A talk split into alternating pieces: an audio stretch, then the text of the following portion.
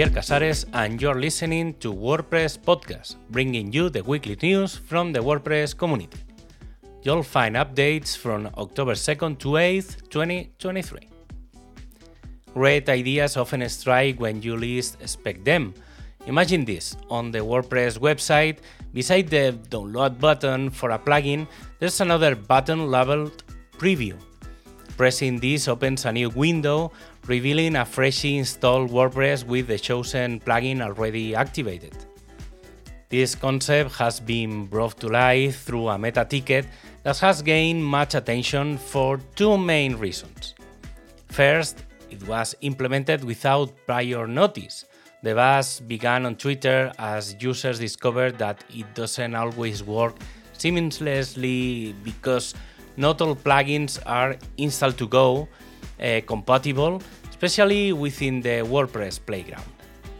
The second issue, contributing to what being dubbed WordPress Drama, uh, is that plugin developers weren't informed or given the option to opt in or opt out of this feature. In the wake of this, other proposals and improvements have surfaced from the community, including the idea of using plugin dependencies. For instance, if you wish to test an e commerce payment gateway plugin, the main e commerce plugins uh, would also need to be installed.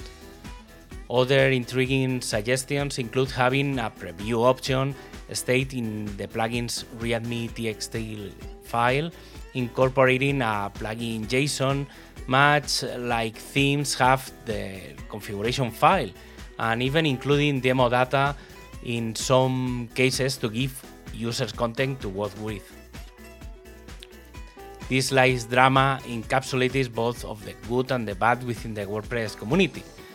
On one hand, you have individuals eager to create and launch something, even though it often begins without much initial response because the news doesn't reach everyone. A bit of commotion follows due to unforeseen issues, ultimately leading back to the starting point collective proposals to launch a product beneficial to all. In other news, Although it may not qualify as WordPress Drama, it seems like the font library, slated as a significant feature in WordPress 6.4, will have to wait until the next major release. Upon a comprehensive review of code, functionalities, and overall operation, there were elements found not entirely aligned with the WordPress way. While the base functionality of the project is intact and operational, it's clear that the focus has been predominantly on making it work, not necessarily considering all implications it might have on WordPress itself, like issues with deleting a font, where files are stored, code quality, API structure, and managing collections. It's crucial to acknowledge that this feature is included in the, Word, in the Gutenberg plugin, garnering substantial feedback from the thousands of users engaging with this innovative platform. Meanwhile, the test team has released a post detailing how to experiment with this new WordPress functionality and where and how to report any issues encountered.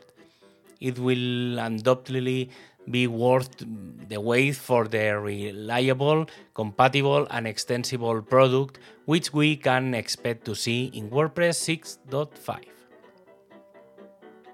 Speaking of new releases, WordPress 6.4 Beta 2 is now available for testing, featuring 2024 as the default theme, although some sample images are reportedly not working correctly.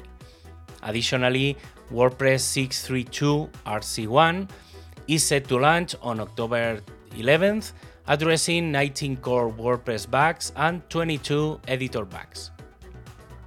After the inclusion of the new 2024 theme in the latest beta, the core team is calling for child theme testing, particularly to validate the functionality of patterns.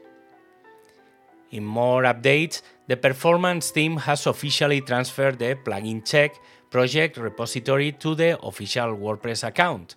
This plugin is designed to validate the code quality of plugins installed on a test WordPress site. Preliminary testing on WordPress 6.4 Beta 1 indicates improvement ranging from 15% to 30% in the loading times of classic themes. Finally, this podcast is distributed under the EUPL license. For more information and links, please visit wordpresspodcast.org. Thanks for listening, and until the next episode.